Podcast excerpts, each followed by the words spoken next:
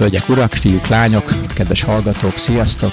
Üdvözlök mindenkit az Open Office Podcastnak egy újabb, és ez esetben évadnyitó adásában. Én a házigazda Polkovics Gábor vagyok.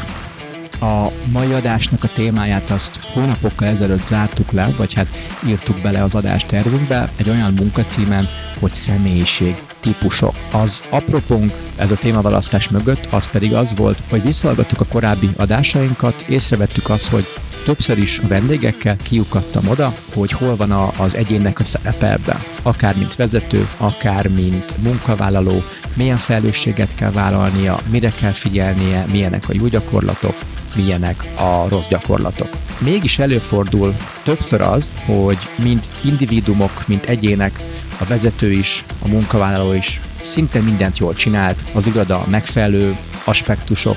megfelelő befektetések mentén, jó helyen, jó minőségbe, jó feltételek mentén lett ki alakítva, de mégis amikor elkezdünk benne együtt működni, és kollektíven használni, kollektíven dolgozni, valamiért mégse sikerül. Pedig jó a wifi, ahogy mondtam, jó az iroda, jó az emberek hozzáállása, mint egyének, de kollektíven valahogy ez mégsem akar működni. Ez miért lehet? Mi ezt akkor, hogy mondtam, úgy fogalmaztuk meg, hogy itt biztos a személyiségtípusok közti különbség lehet ebbe a ludas, ez lehet ennek a hátterébe, és amikor, ha visszagondolom, amikor a 30. adásban Havasi Zolival beszéltem arról, hogy a kollaborációnak az inkább elméleti vagy technikai hátteréből mire is lehet figyelni, ott nem esett kellő szó arról, vagy nem tudtunk kellő szót váltani Zolival arról, hogy az, a, az embereknek a személyisége, pszichológiája és hasonlók ott mikre is érdemes figyelni. Úgy éreztük, hogy ez a téma megér még egy misét, és érdemes lenne ilyen aspektusból ez a puhább vagy mélyebb pszichológusi szemmel megnézni ezt a témát. Kerestük sokáig az, hogy milyen hátterű vendég, vagy ki lehetne az a vendég, aki azt a legjobban meg tudnánk beszélni, és hosszú keresgélés, nézelődés után a választásunk végül Majadásnak a, a valódi vendégére, Farkas Verára esett. Verának a hátteréről annyit szeretnék röviden elmondani, hogy egyszerre berölt gyakorló pszichológus, gyakorló coach, és ezek mellett a Volume and Communication ügynökségnek az ügyvezetője és tulajdonosa is egyben. Ez a hármas szerepem jött esett Verára a választásunk, mint vendégjelölt ez az adáshoz, amit hál' Istennek, amit a felkérésünket, hál' Istennek el is fogadta Vera, és azért gondoltuk őt a megfelelő alanynak, mert hogy egy oldalról, mint ugye cégvezető és, és egy üzletnek a tulajdonosa minden nap megéli azt, hogy, hogy hol lehet a hiba, vagy hol lehetnek a fejlesztendő területek, amikor nem akar valami működni, mikor elakad az együttműködés, mikor elakad a teljesítmény az irodai életbe. Érte, mint pszichológus és mint coach érti a hátterét és a, a gyökereit annak, hogy vajon az egyénnek hol lehetnek a hibái, felelőssége, a fejlesztendő részei, illetve a kollektív résznek, akár a, a szervezetnek, a cégkultúrának, vagy a vezetőnek hol lehetnek a, hibái, vagy fejlesztendő területei, hogy a kollektív munka, a cégnek a teljesítménye, és ezzel itt az egyénnek a teljesítménye, és hogyan tudna a lehető legjobban működni. Ezekből kiindulva a beszélgetésünk Verával végül talán a legjobb munkacím, vagy a legjobb tematika megnevezésére az lenne, hogy az individuum, illetve a kollektívának a helye és szerepe, illetve az, hogy a, a csapatmunka és a, a csapatdinamikának a fenntartásának a, a rejtelmei vagy műhely titkai. A konkrét témák, amikről pedig hallattok a mai adásban, az először Verának a javaslata lesz arra a négy aspektusra, amiket szerinte érdemes figyelembe venni, amiket szerinte érdemes mérni, vagy akár csak észben tartani, amikor valaki csapatmunkának vagy csapatdinamikának a fejlesztéséről vagy fejlesztésével akar foglalkozni, utána pedig kicsit mélyrehatóbban hallhattok majd arról, hogyha ennek a négy aspektusnak a mentén hol vannak azok a kockázatok, lehetőségek, erősek, gyengeségek vagy fejlesztendő területek, amikre érdemes figyelni, ha valakinek ez a téma, csapatdinamika, csapatmunka, a fejlesztése, javítása vagy csak fenntartása fontos, akár a munkában, akár a magánéletben. Én nem is húznám tovább az időt, köszönöm szépen, hogy velünk vagytok, jó hallgatást kívánok az adáshoz, következzen a beszélgetésem Farkas Verával.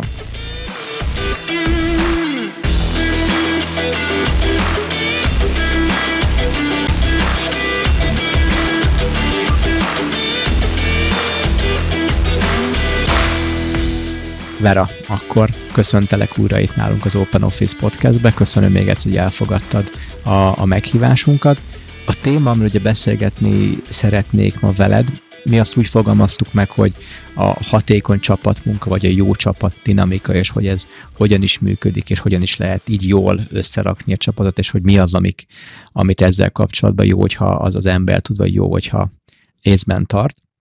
És amiért rád esett a, a választásunk, hogy veled szeretnék erről beszélgetni, az pedig az volt, hogy te, hogy te több kalappal is, vagy hogy több oldalról is öm, hozzá tudsz szólni ehhez a kérdéshez. Egyrészt, mint gyakorló pszichológus, másrésztről pedig, mint pedig, mint cégvezető, és illetve még a múltadban is van olyan tapasztalat, ami pont a csapat összeállítás, illetve az ezzel kapcsolatos aktivitásokkal függ össze. Röviden megteszed, hogy bemutatkozol hallgatóknak, és hogy ezt a, a többféle kalapot elmondod nekik röviden? Szia Gábor, üdvözlöm a hallgatókat. Vera vagyok, és hát valóban sok, sokféle tapasztalattal jövök. Egyrészt gyakorló pszichológus vagyok a, a Mindset Terápiás és Tanácsadó Központban, és coachként is dolgozom már három éve. Emellett pedig egy kommunikációs ügynökségem van, és annak a vezetésével foglalkozom. Korábban pedig dolgoztam például a marketing szakmában közel 6-7 évig, illetve Scrum Masterként is dolgoztam, nagyobb multinacionális cégnél is, illetve kisebb cégnél is, úgyhogy ebből eredően azért elég sok tapasztalattal rendelkezem szerintem, ami releváns lehet itt a hallgatóságnak és nektek is, úgyhogy köszönöm még egyszer a meghívást. Köszönjük, hogy uh, itt vagy velünk.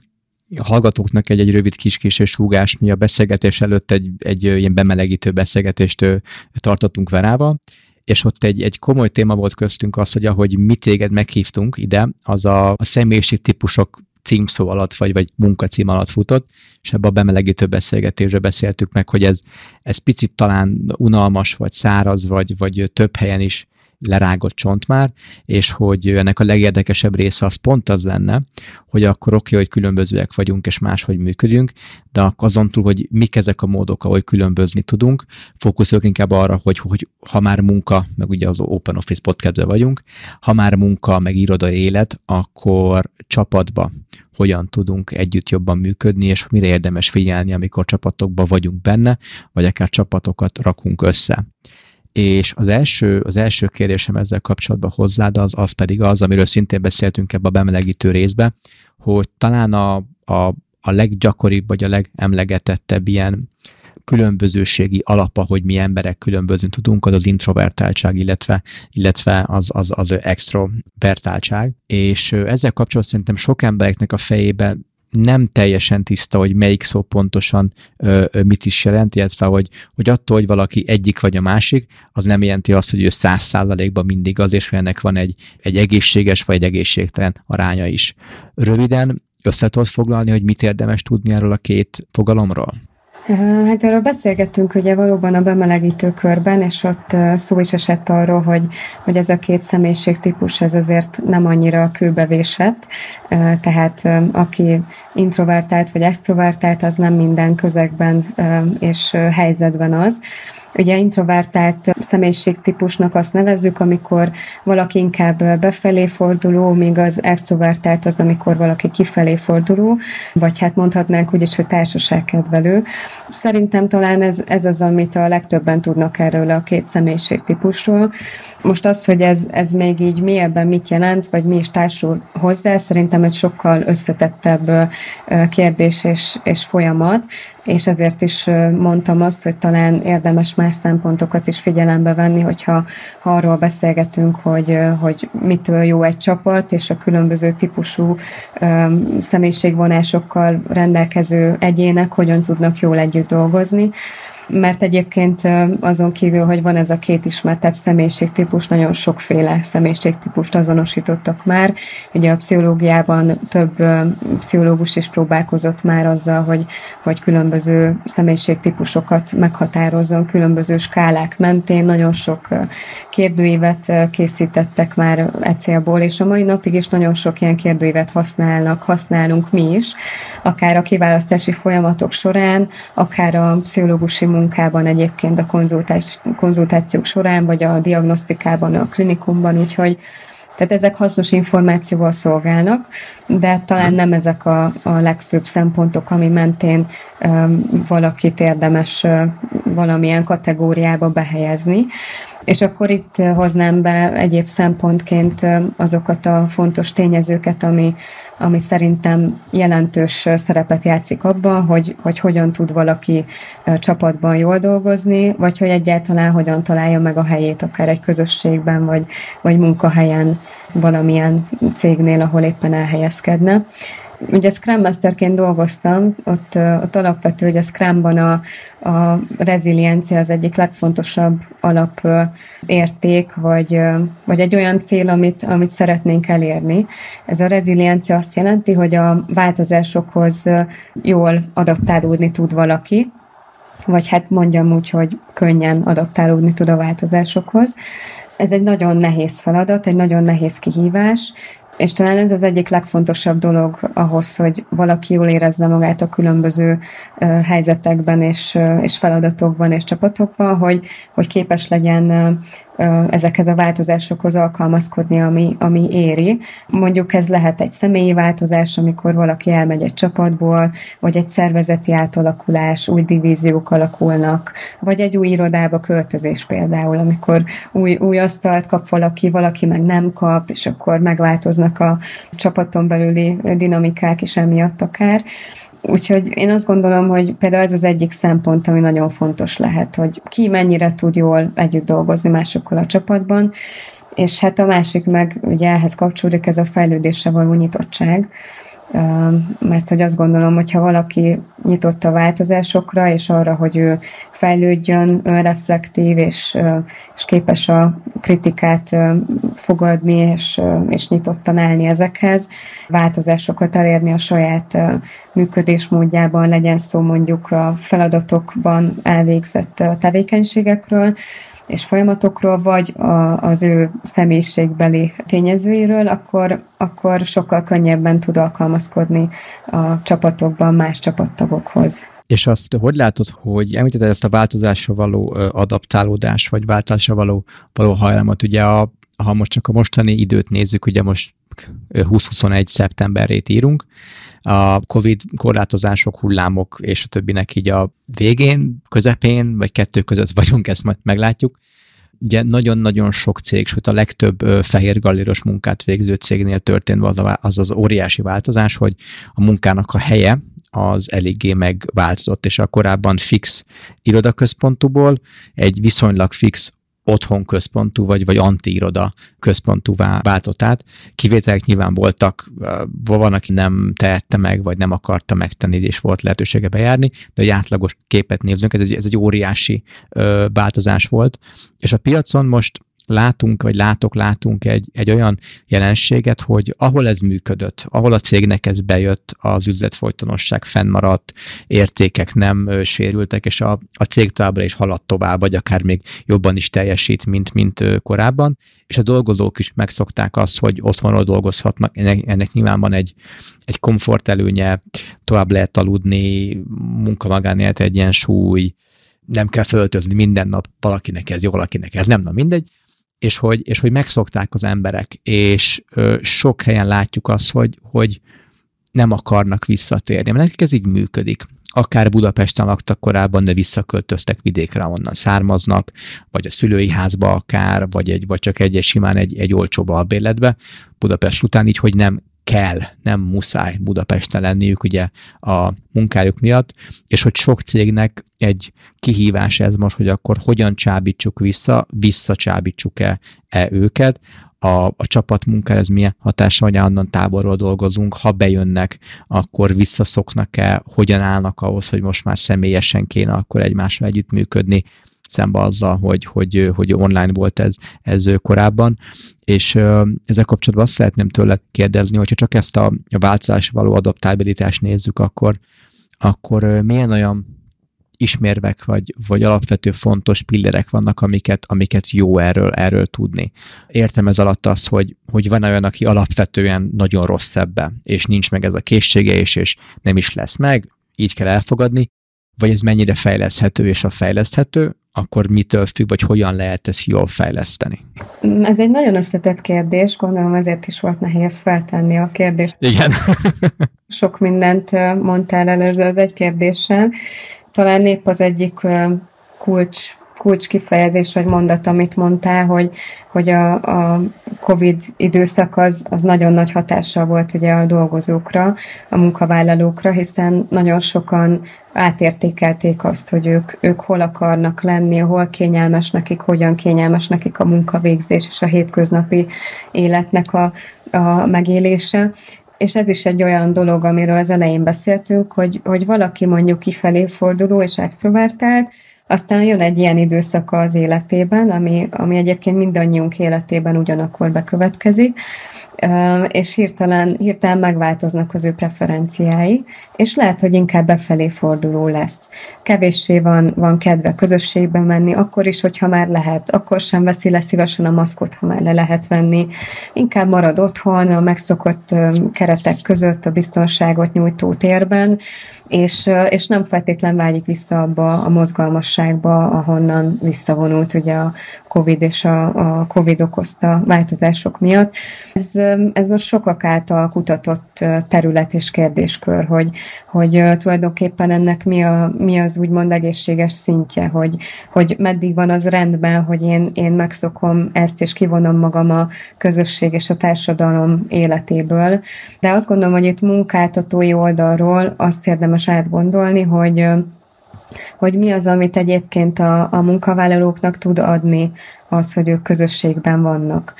Nem csak az a fontos nyilván, hogy a, a munkát hogyan tudják elvégezni, mennyire produktívak, akár online vagy offline munkavégzés során, hanem hogy egyébként ők, ők hogy érzik magukat komfortosan, mert hogy sokan megszoknak valamit,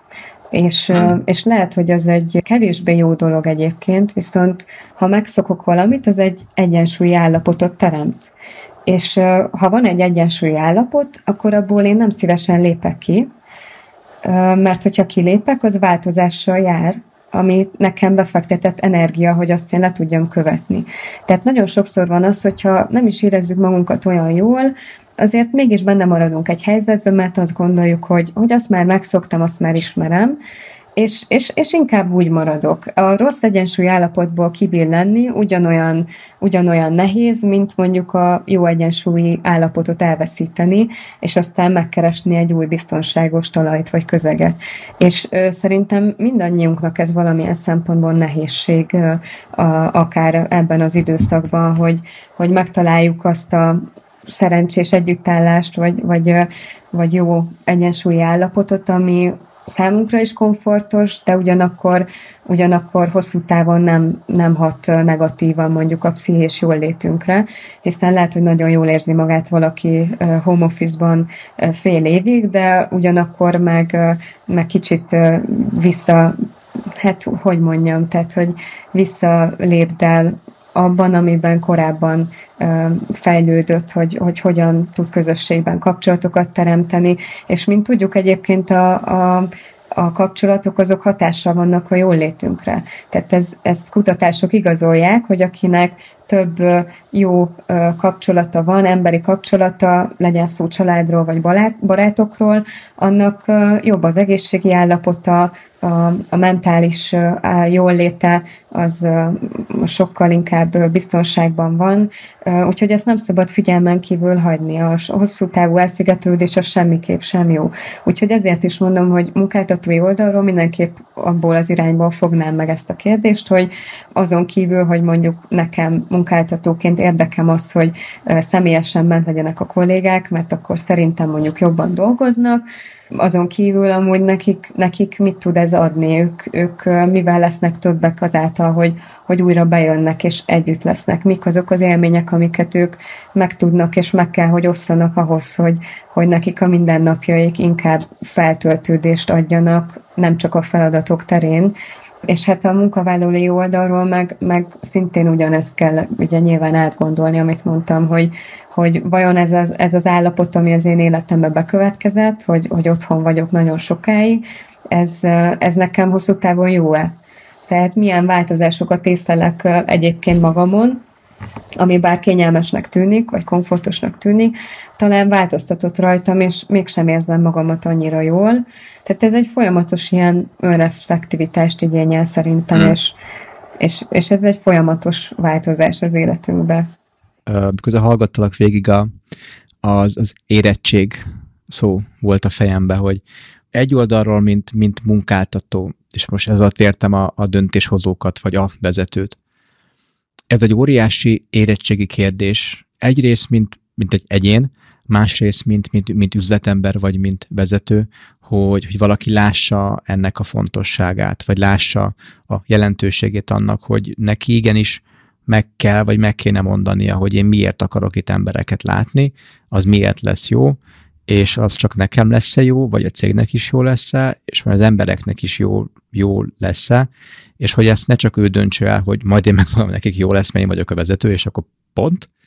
hanem hogy akkor meg is kérdezze, és szálljon időt, energiát, így vagy úgy, de akár pénzt is arra, hogy akkor igen, mi ezt meg fogjuk az emberektől kérdezni, és ha meg is kérdezők, ugye jól is lehet kérdezni, meg, meg kevésbé jól is lehet ö, kérdezni. Ilyen-olyan kérdőívek, ilyen-olyan ö, ö, véleménygyűjtés, stb. formájában, akkor meg is hallja a válaszokat, és tényleg adjon lehetőség az embereknek, hogy őszintén elmondják, és akár ne csak egyszer, hanem ez beépüljön a cégbe, hogy, hogy kérnek visszajelzést, és a kommunikáció az, az a két irányú utca legyen, és egy ennyire érzékeny témába is nyitott marad, és, és akár változtat az ő saját elgondolásán erről.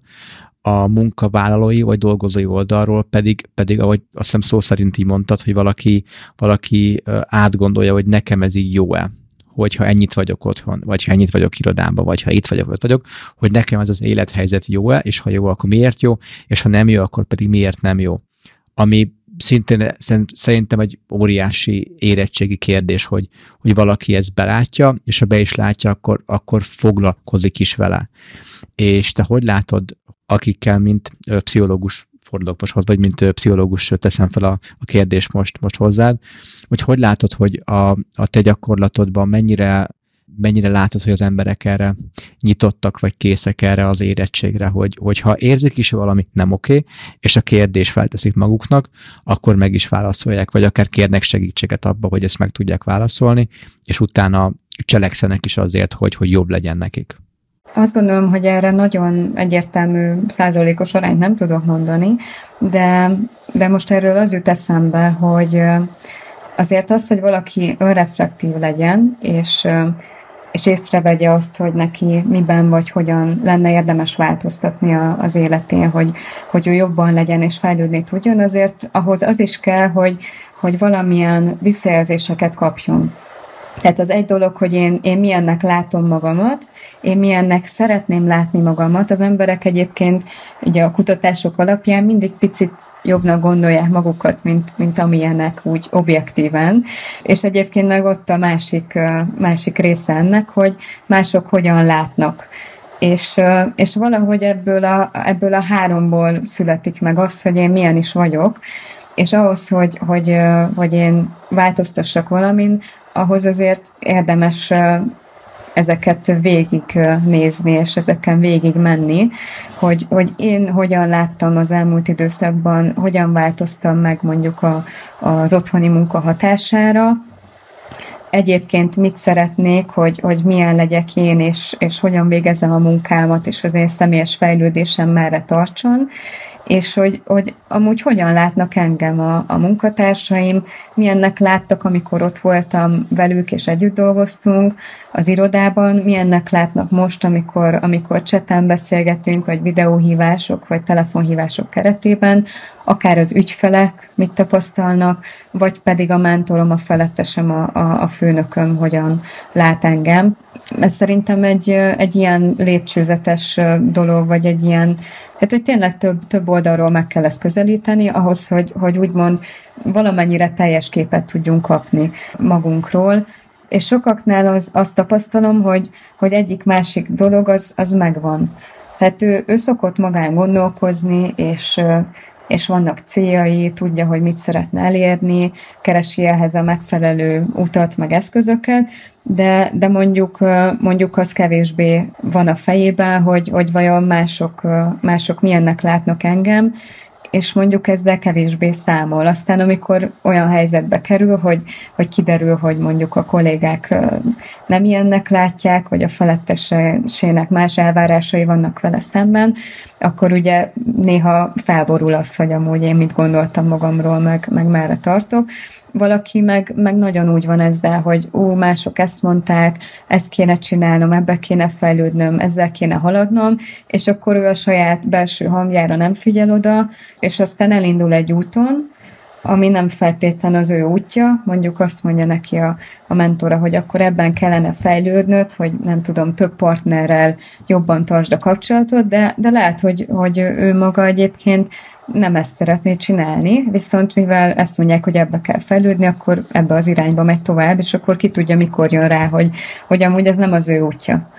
az, hogy valaki ennyire teljes képet lássa, és még nem is mondtam el mindent, tehát ezek tényleg az ilyen alapvető dolgok, amit érdemes figyelembe venni, hogyha valaki a saját fejlődésén gondolkozik. Tehát nagyon, nagyon sokszor azért nehéz mindezt átlátni, összerakni, és ebből kialakítani valamilyen célt, vagy, vagy nyitottságot a, a változásra. Úgyhogy nem tudok erre olyan választ adni, hogy most inkább, inkább látják ezeket az emberek, és szeretnének változni, vagy inkább nem. Aki segítséget kér, az tudja, hogy, hogy valami, valami van. Tehát valaminek másképp kéne, hogy legyen. Általában, hogyha valaki szakszerű segítséghez fordul, vagy, vagy szakember segítségét kéri, akkor, akkor annak van a hátterében valami. Az egyik kérdés, uh-huh. amit, amit felteszünk ilyenkor, hogy, hogy például miért pont most jött el. Mert eljöhetett volna uh-huh. két hete is, két éve is, vagy el se jött volna, de hogy ez egy fontos kérdés, hogy mi az, ami miatt most itt van. És akkor valami mindig kiderül, hogy nincs rendben ez, vagy inkább van egy új célom, és nem tudom, hogyan valósítsam meg. Tehát nekem az a tapasztalatom, hogy, hogy valamennyire, aki elmegy szakemberhez, azért az azért megy el, mert mert látja, hogy valamiben szeretne változtatni, vagy, vagy valami nincs rendben, esetleg nem tudja megmondani, hogy mi, de érzi, hogy valamerre menni kéne. Amit most felosztál példák, hogy, hogy megkérdezni, hogy miben változtam, más vagyok-e most, mint x hónapja, vagy más vagyok-e most, mint Covid előtt, Covid után, stb., hogy most így több ismerőst is elképzeltem a fejembe, hogy, hogy hogyan néz neki egy ilyen kérdés, mikor valaki ezt megkérdezi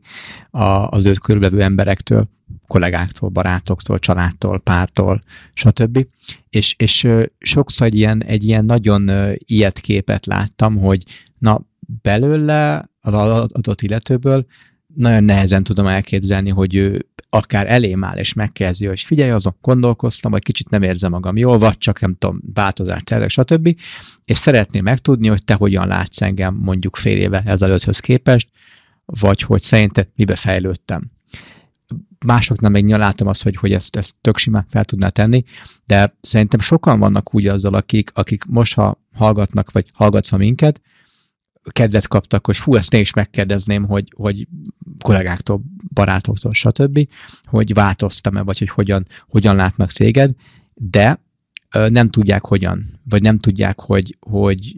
hogyan kell ezt jól megkérdezni, vagy mikor kell megkérdezni, vagy hogy kit válasszanak ki erre a, erre a megtisztelő feladatra. Tudsz adni néhány tippet, vagy akár, akár mint a kérdés, hogy, hogy a legjobban hogyan lehet ezt a visszajelzést elkérni, vagy megkérni? Én azt gondolom, hogy ha valaki, valaki visszajelzésre vágyik, akkor eleve olyan emberrel fog erről beszélgetni, aki számára valamiért egy, egy referencia személy. Tehát akár, akárkivel, akármiről azért általában nem beszélget az ember,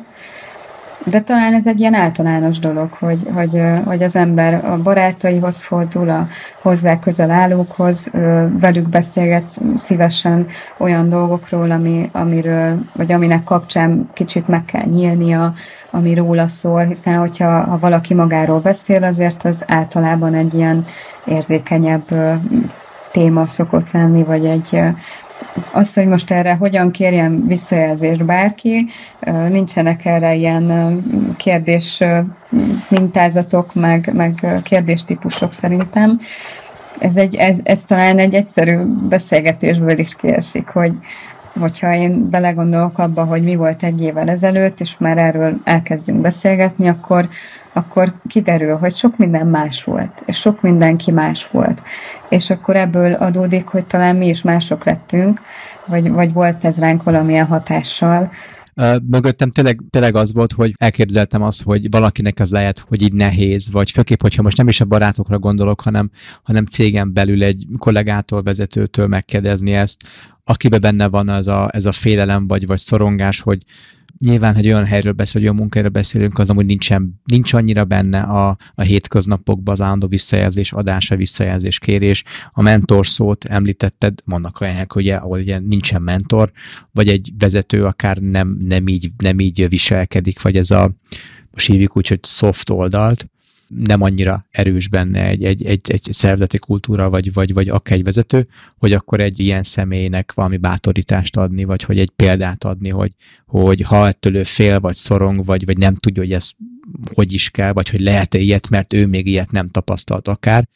és szerintem vannak így sajnos sokan, hogy akkor nekik mi az, amit, amit egy, egy ilyen helyzetben lévő embernek, mint bátorítás tudná. De szerintem már amiről beszéltünk, az is már egy tök jó bátorítás, hogy amúgy ez működik, és hogy ez egy, egy tök alapvető dolog. Ez is szerintem már amúgy, már amúgy egy, egy, nagyon, egy nagyon fontos uh, információ. Igen, egyébként erre még azt tudom mondani, hogyha valaki nagyon szorong, vagy, vagy tart egy ilyen helyzettől, vagy nem látja reálisnak azt, hogy mondjuk a, a felettesével, vagy, vagy kollégájával erről beszélgessen, akkor azért nem rossz dolog, hogyha valaki kicsit először magával beszélget erről. Szóval én, én felteszem magamnak ezeket a kérdéseket, hogy milyennek láttam magamat, mit gondolok, hogy mi változott körülöttem, ez hogyan hatott rám. Tehát, hogyha ha itt már elindul valaki ezen az úton, akkor, akkor tisztába kerül picit talán saját magával annyira, hogy talán ezután könnyebb visszajelzést kérni, vagy, vagy, vagy keresni más referencia személyektől. Egyébként ezt egy, ezt egy nagyon komoly problémának tartom, amit te is említettél, hogy hogy a, a vezetők nem mindig mentorként működnek a, a munkavállalókkal való kapcsolatukban, és én, én nagyon a, az ilyen humanisztikus szemléletet képviselem, és, és a mi szervezeti kultúránk az arra épül, hogy, hogy az emberi tényező az egyik legfontosabb dolog, mert ha az nincs rendben, akkor semmi sem lesz rendben, és, és, és engem, engem mindig nagyon megdöbbent, és nehéz azt látnom vezetőként egyébként, hogy valahol meg nagyon nem ez a szervezeti kultúra van, hanem inkább hierarchikus, vagy, vagy versengő típusú szervezeti kultúrák vannak, és talán ezért is nem gondoltam erre, amit te mondtál, hogy ez nem mindenkinek ennyire alap, hogy akkor van kitől visszajelzést kérni, ebben az esetben tényleg elsősorban az segít, hogyha valaki saját magát megpróbálja kicsit kívülről szemlélni, vagy tényleg akár inkább a hozzá közeli kollégákkal beszélget erről, mert néha nem, nem a felettes látja a legjobban azt, hogy, hogy ki hogyan, milyen irányba változott, hanem inkább azok, akikkel ő szorosan együtt dolgozik, és, és nem ciki egyébként visszajelzést kérni olyan kollégától, aki, aki nem a felettesem, hanem mondjuk velem dolgozik egy szinten a szervezeti struktúrát tekintve, vagy felépítést tekintve, vagy, vagy akár, akár alattam dolgozik, úgymond. Az is egy teljesen természetes dolog, hiszen az, ahogyan ő lát engem, az ugyanolyan fontos visszajelzés, mint ahogyan egy magasabb beosztású ember láthat engem. Igen, és amit még említettél, korábban pont az most abszolút eszembe jutott, ugye mondtad, hogy a, ez az intro, extro, illetve a, a változásra való hajlamon túl a fejlődésre való nyitottságot mondtad még, mint egy nagyon fontos mérce, vagy, vagy, vagy mint ismérve, amit, ami alapján érdemes embereket megkülönböztetni, vagy személyiségeket megkülönböztetni. És amíg, amíg hallgattalak téged, a válaszodat. Az jött a fejembe, hogy ez nyilván kell az, vagy nagyon hasznos az, valakinek van egy, egy konkrét célja ami ha most az nagyon konkrét, hogy ő előre akar lépni, fizetésemelést akar, be akar lépni egy iparágba, vagy bármilyen konkrét, szinte meg, meg ő, ő, fogható cél, de csak van egy olyan célja, hogy ő, és ezt ki is mondta magának, hogy ő fejlődni akar. Jelentsen az bármit, vagy hogy ő ezen belül mit ért, hogy ez megvan benne fogalmazva, hogy neki fontos, hogy fejlődjön, és ha nem fejlődik, az őt zavarja, és akkor nem érzi, nem érzi magát jól egyrésztről, mint, mint egyénbe is szerintem fontos, illetve szervezet szinte, hogy, hogy egy szervezet akar-e fejlődni, egy vezető akarja, hogy, hogy az, ő, az ő csapata fejlődjön, és hogy ezen gondolkoztam eszembe, hogy ez az örök, örök, örök kérdés, hogy, hogy mi is a fontosabb, hogy a dolgok állnak, a, a status quo, vagy bármilyen fejlődési terv, vagy innováció, vagy bármi hasonló, és hogy el tudja-e egy cég engedni azt, hogy, hogy eddig, eddig így csináltuk, és annak a fenntartása fontos volt, de hogyha változni akarunk, vagy fejlődni akarunk, akkor viszont ezt el kell tudnunk engedni, és máshová helyezni, helyezni a fókuszt, és hogy mennyire van erős összefüggés ez a, akinek ez a változás való adaptabilitás és az önreflexre való hajlam, illetve a fejlődésre való nyitottság vagy hajlam között. A fejlődésre való nyitottság az egyébként nem egyenlő azzal, hogy, hogy fejlődni is fogok, vagy tudok. Az egy jó ajtó, amit, amit ha kinyitok, akkor engem vár valami az ajtón túl, de ugye ahhoz nekem be kell lépnem ezen az ajtón. És az, hogy nyitott vagyok a fejlődésre, az talán az első és legfontosabb pont ahhoz, hogy elinduljak valahová, mert ha nem látom, hol az ajtó, és, és nem is tudom kinyitni, akkor, akkor nincs is hová tovább menni. A változáshoz való alkalmazkodás pedig, pedig talán egy ilyen következő lépcső tud, tud ebbe lenni szerintem. Mert ahhoz, hogy a változásokhoz tudjak alkalmazkodni, és a legtöbbet hozzam ki, ki abból, hogy valamilyen új helyzetbe kerülök, ahhoz, hát ahhoz szükség van lépésekre, és bizony itt sokszor meg kell haladni önmagát az embernek, hogy ez, ez működjön, és, és elinduljon valami. És ezt hogy látod, hogy amikor ugye most nagyon sokat beszéltünk az az egyénekről, amikor arról beszélünk, vagy akkor, akkor inkább forduljunk át oda, hogy csapatok, és akkor egyéneket csapatba, és akkor a kollektíva és az egyénnek a, a különbözősége, vagy, vagy harca, vagy a libikó kell be, mikor merre, merre billenjen. Hogy látod, hogy amikor egy csapatról beszélünk, vagy csapat együttműködésről beszélünk, mi az a, vagy hogyan tud erre egy, egy, egy csapat, vagy akár csapatvezető jól figyelni? Az önreflekcióra gondolok a csapaton belül, meg egymásra való reflektálás is, változásra való hajlam, és ugye a cégnek az érdekel csapatnak a teljesítménye, hogy, hogy hogy lehet ebbe egy jó arányt, vagy akár ha van példád, jó gyakorlatot létrehozni, vagy megteremteni? Mm, szerintem ez az egyik legnagyobb kihívás egyébként a cégeknél, a csapatok életében, hogy, hogy hogyan segítsük az egyéneknek a, a fejlődését, amellett, hogy, hogy őket csapatba integrálva foglalkoztatjuk, és, és a big picture meg mégiscsak az, hogy, hogy egy cégbe vagyunk, ahol eredményeket kell elérni, produkálni kell a számokat, bevételt kell növelni, hiszen az az az összeg, ami utána arra fordul, hogy, hogy fejlődni tudjanak tovább az emberek, és növekedni tudjon a vállalat. Tényleg talán a leges legfontosabb kérdés, és, és a legbonyolultabb egyben. Én azt gondolom, hogy, hogy mindig van egy, egy határvonal, amit hmm. mondjuk a vezetőknek ki kell jelölni, mert sok olyan olyan munkatárs van, aki, aki nagyon nyitott a fejlődésre, de nem tudja meglépni azt, és a végtelenségig ugye, ugye nem lehet sajnos várni bizonyos csapatok miatt, mert hogy néha az egyénekre fordított energia és energiabefektetés az már, már nem térül meg, és ennek kárát szenvedi mondjuk a csapat. Tehát azt gondolom, hogy, hogy bizonyos szempontból mindig, mindig a big picture-t kell a fókuszban tartani, ezen belül is elsősorban a csapatnak a jól létét, a csapatnak a működéséért felel elsősorban a vezető, és akkor ezen belül lehet foglalkozni az egyénekkel és az egyéni fejlődéssel. De itt jön képbe ez, amit beszéltünk, hogy a, a, az egyéni és, és kollektív céloknak az összehangolása, az, az mennyire lehetséges. És itt van egy határvonal, hogyha ha azt látja a vezető, hogy, hogy, hogy az egyéni célja valakinek, az, az tud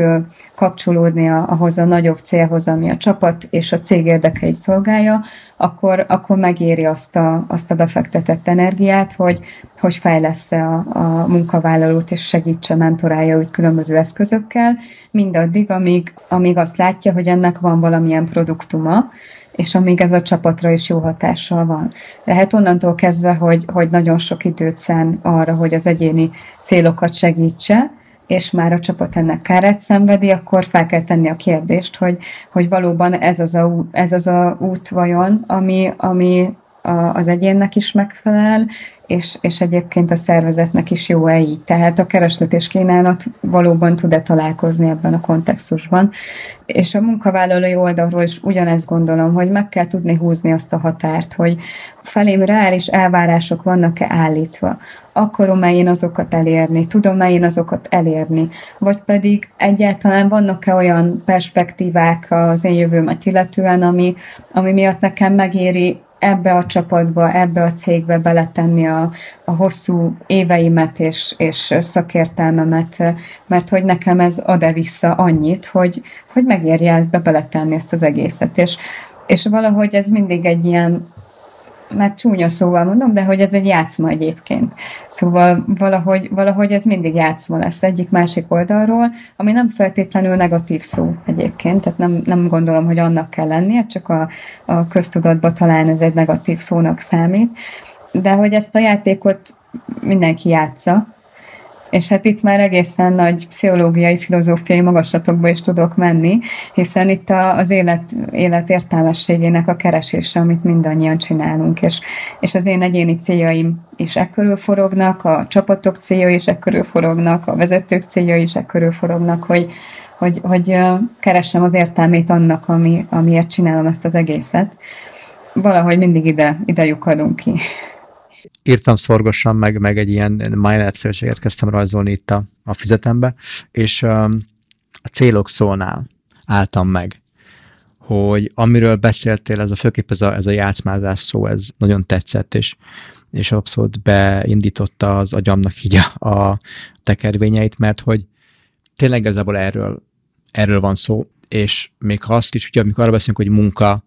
akkor a megélhetés, a pénz, nagyon sokszor az embernek az eszébe, ugye Covid kapcsán, gazdasági helyzet kapcsán sokan elvesztették a munkájukat, vagy, vagy csökkent fizetéssel dolgoznak, és a többi. És hogy ez, ez mindig is egy, egy, egy nehéz téma vagy egy, egy, egy, egy nagyon nagy teherrel és nagyon nagy felelősséggel bíró téma lesz, hogy munka, megélhetés, pénz, stb. És hogyha egy, egy cégműködés nézzünk, hogy te is mondtad, a teljesítmény, a növekedés, a bevétel, a profit, stb ezek, amik, amiket nem lehet figyelmen kívül és a vezetőnek a nap végén ez fog, vagy ezek fognak a, a szem előtt lebegni, hogy szép és jó, hogy egyéni célok, meg kollektíva, meg visszajelzésadás, meg változóval, meg stb. De ami számít a nap végén, az, hogy jó a cég hogyan teljesít, növünk-e, bevételek okék-e, nyerünk-e, vesztünk-e, stb. És hogy ami szerintem egy, egy nagyon-nagyon-nagyon-nagyon nehéz kérdés, és pont a felvétel előtt a, egy külföldi vezetőnkkel beszélgettünk pont erről, hogy, hogy az ügyfélprojektjeink kapcsán milyen sokszor ott tud elvérezni egy projekt, hogy az ügyfél nem tudja elmondani, hogy miért akar minket megbízni. Elmondja, hogy kell, jó lenne, látott ilyet, hisz bennünk, tetszünk neki, érzi valami ilyesmit kéne, mm, van is idő, van is pénz, de amikor próbálunk rájönni, hogy, hogy oké, okay, eznek örülünk, és tök jó, hajrá, kezdjük, tök jó csináljuk, de hogy, hogy mit is vársz el tőlünk, hogy mi az, amiben, amiben javulást vársz, hogy, hogy valamiért megbízol minket, tehát hogy valamit szeretnél jobbá tenni, egy mostani A helyzetből egy jobb B helyzetbe átvinni, hiszen akkor ezért kérsz külső segítséget,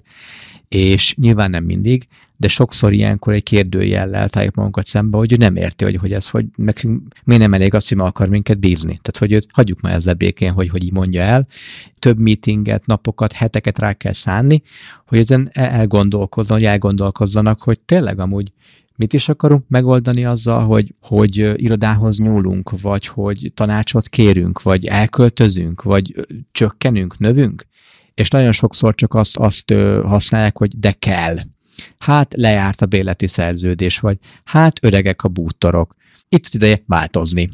Tök jó, de miért? és hogy ezeknek a, a, a céloknak a megfogalmazása, a miérteknek a megfogalmazása, vagy akár konkrét olyan, mi úgy hívjuk, hogy kutatási kérdés, amin el tudunk indulni, hogy jó, ezekre keressük a választ egy adott ügyfélnél, hogy, hogy ezeket hogyan tudjuk megoldani, akármiről mi is beszéltünk, hogyan tudnak a csapatok jobban együttműködni az, az irodába. Hogyan tudjuk elérni, hogy az emberek inkább be akarjanak jönni az, az irodába vagy és a többi, és a többi. És hogy ez egy elképesztően nehéz kérdés, amikor ezeket a miérteket, vagy, vagy, vagy célokat keressük, az egyértelműeken túl, hogy profit, nyeresség, növekedés, javuljunk, nőjünk, stb. De hogy miért, és hogy, és hogy hogyan.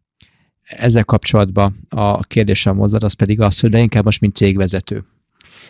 nézek most rád ebbe a kérdésbe, az pedig az, hogy nálatok, vagy te ezt hogyan tartod egyensúlyba, hogyan, hogyan segítesz akár magadnak, vagy a, a csapatodnak mindig ezeket a miértekre, ezeket a céloknak a, az újraértelmezésére, vagy csak felszínen tartásában? Nálunk ez nagyon alapvető kérdés, és nagyon fontos, próbálok neki nagy hangsúlyt adni, és minden kollégánknak, miután csatlakozik hozzánk, van valamilyen fejlesztési terve. Tehát egy ilyen karrierutat, fejlesztési tervet igyekszünk kialakítani. Többnyire ezt a saját kútfőből kell tudni megfogalmazni, és ebben segítünk azokkal a kollégáimmal, akik, akik ebben talán már tapasztaltak, és, és tudják támogatni a többieket azt gondolom, hogy itt nem csak az a fontos, hogy valamilyen időtávra valamilyen célt meg tudjunk határozni, hanem hogy egyfajta ilyen mérföldköveket tudjunk hozzárendelni ezekhez a fejlődési célokhoz. És azt gondolom, hogy ennek ilyen, ilyen egészen egyszerű eszközei vannak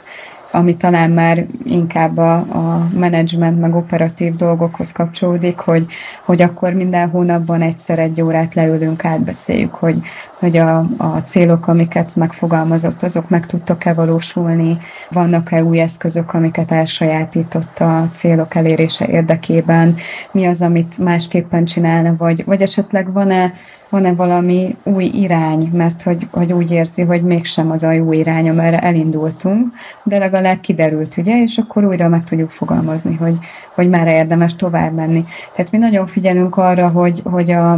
a, a kiégést ezáltal el tudjuk kerülni, illetve igyekszünk ilyen belsős képzéseket, meg, meg belsős akár ventiláló alkalmakat tartani, ebbe, ebbe többnyire bevonjuk így az összes kollégát. Tehát ez, ez nem úgy működik, hogy most akkor a két-három ember, aki, aki mondjuk vezetőként van jelen a cégben, ők leülnek és most elmondják a tutit, hanem van egy kollégánk, aki közösségszervezéssel foglalkozik, és akkor ő megszervezi ilyen eseményeket, önként jelentkezők eldöntik, hogy ki miről szeretne előadást tartani, akár olyan témában is tarthat valaki előadást vagy interaktív workshopot, ami nem az ő szakterülete, de nagyon érdekli. Ez lehet a csapat együttműködés, lehet akár a nem tudom, a Photoshopnak a használata, tehát bármi, ami, ami úgy érzi, hogy hasznos lehet a közösség és a, és a csapatnak a számára, és akkor sokszor ebből kiderülnek ilyen apró pozitívumok, hogy, hogy egyébként ez segít abban más kollégáknak, hogy ők, ők jobban legyenek, vagy, vagy megismerjék a saját képességeiket és kompetencia határaikat, hogy mit, mit hogyan szeretnének fejleszteni magukban, akár szakmailag, akár emberileg, hiszen nagyon sokan egymásnak nagyon jó példákat mutatnak, és, és sokszor azt mondják, hogy az a jó vezető, aki, hogyha hosszú időre elmegy, akkor nem omlik össze a csapat meg a cég, amíg ő nincs ott, és nálunk talán most volt az első ilyen, hogy, hogy négy hétre elmentem, és azt, amikor visszajöttem, akkor azt láttam, hogy, hogy nagyon összetartó volt a csapat, és nagyon támogatták, segítették egymást, és nekem talán ez volt a legjobb visszajelzés a, arra, hogy, hogy, hogy, hogy azért van jó működés nálunk a cégben, hogy, ezt ők maguk kialakították, meg, meg kiépítették, hogy, hogy akkor ki kihez mivel fordulhat, hogyan tudják egymást segíteni, tényleg nincs olyan dolog, amiről ne tudnának beszélni a kollégák egymással, de ha igen, akkor az gyorsan felszínre hozzuk. Nagyon odafigyelünk, hogy a konfliktusok azok, azok ne tudjanak gyökeret várni, és gyorsan kiderül az, hogy egyébként ki az, aki, aki aki kevéssé passzol ebbe a csapatba, és, és itt nem a személyiségtípusra gondolok, hanem talán erre a, a hozzáállásra, hogy ki hogyan áll a, a csapatmunkához, mint olyan, vagy, vagy ki mennyire tud kapcsolódni azokhoz az alapértékekhez, amik nekünk fontosak, amikről talán most is beszélgettünk veled az elmúlt egy órában. Említetted azt, hogy ezek nagyon egyszerű dolgok. És utána, amit még fölírtam, az, hogy, hogy az, és ezt nem mondta, csak én, én gondoltam hozzá, hogy az ismétlésnek a, a fontossága, mert szerintem nagyon sokan csinálják ezt jól egyszer. Vagy egyszer megkérdezik, hogy hogy vagy, vagy egyszer beszélnek a célokról, egyszer ő, mint vezető bemutatja, vagy ő, ő tart egy ilyen workshop vagy előadás, hogy amúgy most valami totál másról szeretnék nektek beszélni, viszont utána nincsen ismétlés, vagy nincsen bátorítva a, a csapat, hogy, hogy ezt folytassák, sőt, még, még ki is van, sajnos sok ilyen példát lát, láttam, látok, hogy na, letudtuk, remélem mindenki boldog, akkor egy évig most csönd van, jó? Mert akkor most volt egy kis törődés, vagy most akkor tartok, egy, egy, egy ilyen egy darab, ilyen laza napot tartottunk, és akkor most ez csak erről szól, de holnaptól akkor vissza a munkába az az ismétlésnek, hogy egy, hogy egy csomó sok ilyen alapvetően tényleg egyszerű dologról beszélgetünk most mi is. Kérdez, legyél nyitott, gondolkozz le magadon, reflektálj, mért fel a helyzetedet, és a többi, és, a, és hogy kommunikálj, kommunikálj, kommunikálj, tarts szem előtt a, a célokat, stb. Amik nagyon egyszerű dolgok, de amikor mögé gondolom azt, hogy amíg beérek a munkába, uh, otthon mi minden történt, történetet velem, ugye a világban mi minden történik, uh, milyen lábbal keltem föl, milyen az időjárás, kánikula van, esik az eső, fája a fejem, érte valami trauma valahol, vagy ére valahol valamilyen trauma állandóan az életembe a munkámon kívül, és amikor még el is kezdek dolgozni otthon, irodába, ez most kinek, mikor, hogy, akkor még én egyáltalán akarok-e ilyenekkel foglalkozni, hogy reflektálok, meg kérdezősködök, le akarok ülni, azt a munkám akarom végezni, azt, azt hagyjanak békén,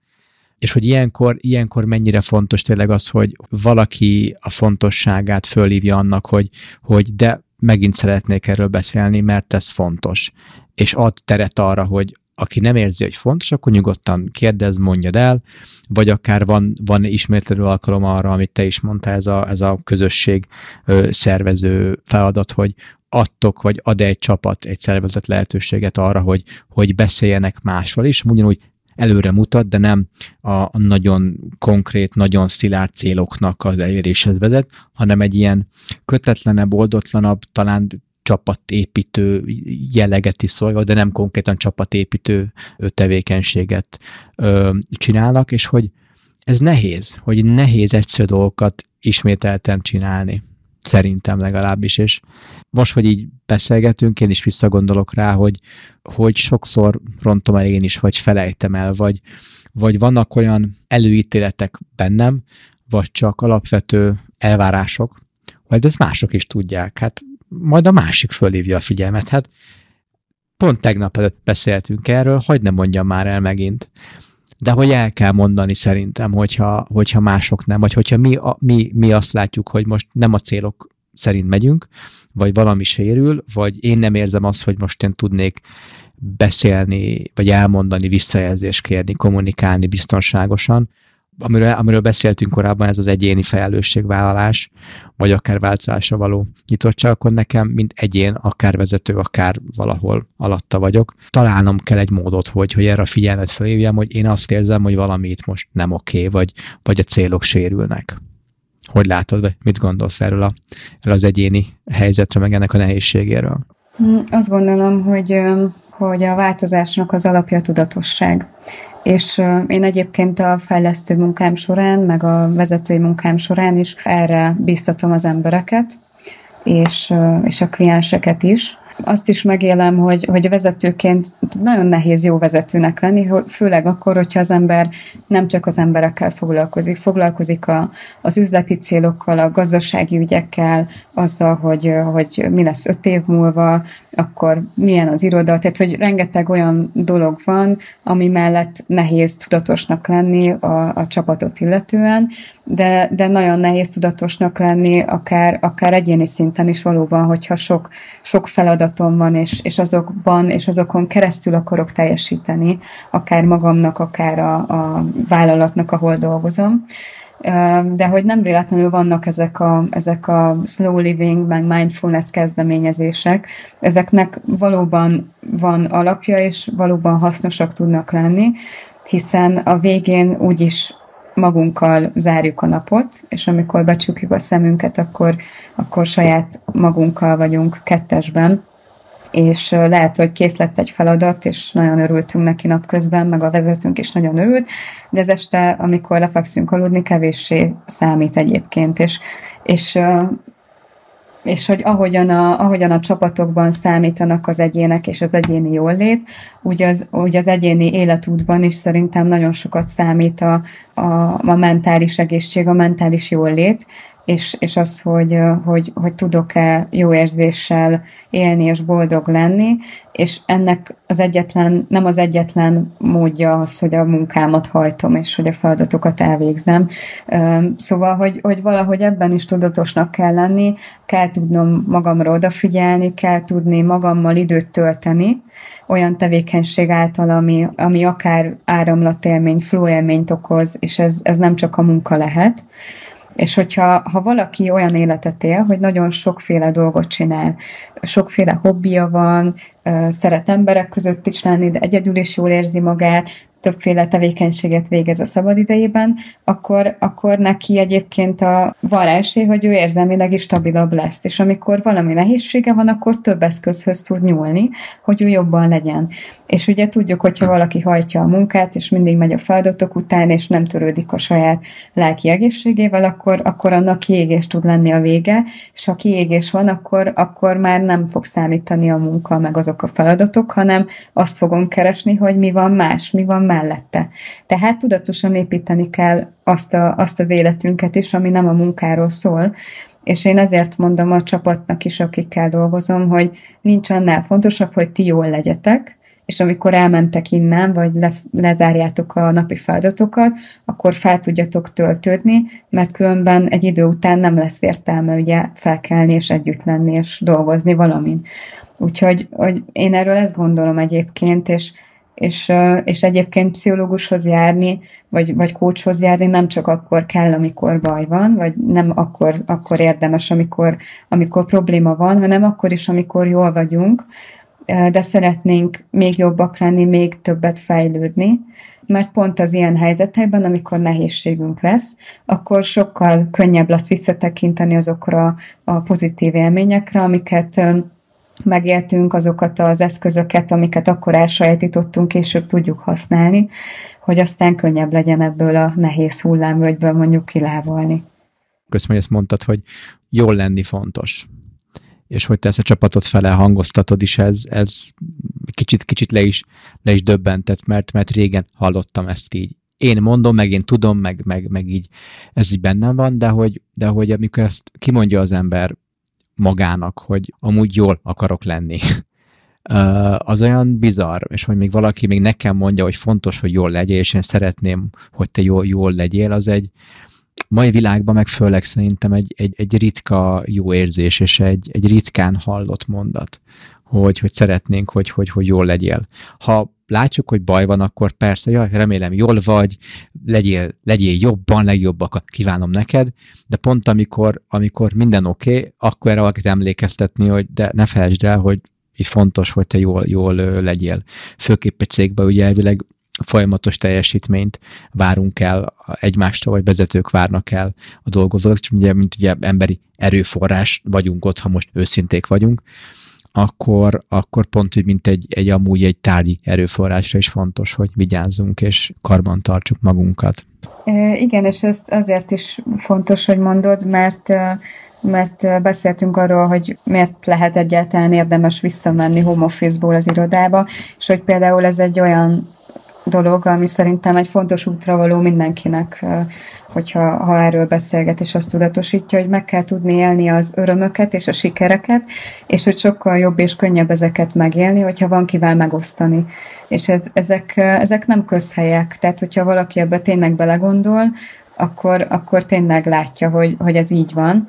és nem csak a magánéletünkben jó, ha ezt van kivel megosztani, hanem, hanem a szakmai életünkben is. A párunk is tud örülni annak, hogy jól sikerült valami a melóba, de nem fogja úgy átérezni, meg úgy átélni a dolgot, mint az a kollégánk, aki, aki nap mint nap ugyanebben a közegben van, és ugyanezeket az élményeket tudja megélni. Úgyhogy, úgyhogy ez, a, ez a mentális jólét, és ez a fajta tudatosság, ez, ez szerintem elengedhetetlen ahhoz, hogy, hogy egyénileg is jól legyünk, és a csapatban is jól tudjunk funkcionálni, és hogy talán úgy általában is olyan életet éljünk, ami, ami, ami jó érzéssel tud eltölteni, és, és fejlődésre tud minket késztetni folyamatosan. Köszönöm szépen, ez egy tökéletes végszó szerintem, hogy zárjuk a témát. Mit gondolsz? Vagy valami gondot benned maradt-e még, amit el szeretném mondani a hallgatóknak? Én azt gondolom, hogy sok mindenről beszélgettünk, és és a hallgatók biztosan találnak olyan mozzanatokat, ami, ami számukra is releváns és érdekes lehet, akár most, akár később. Úgyhogy bízom benne, hogy, hogy a mi beszélgetésünk az másokra is inspirálóan hathat. Én részemről köszönöm szépen a tartalmas beszélgetést, Gábor. Köszönöm szépen is, hogy, hogy itt voltál. Kedves hallgatók, nektek is köszönjük, hogy velünk voltatok. Minden jót nektek, sziasztok, és köszi Vera még egyszer.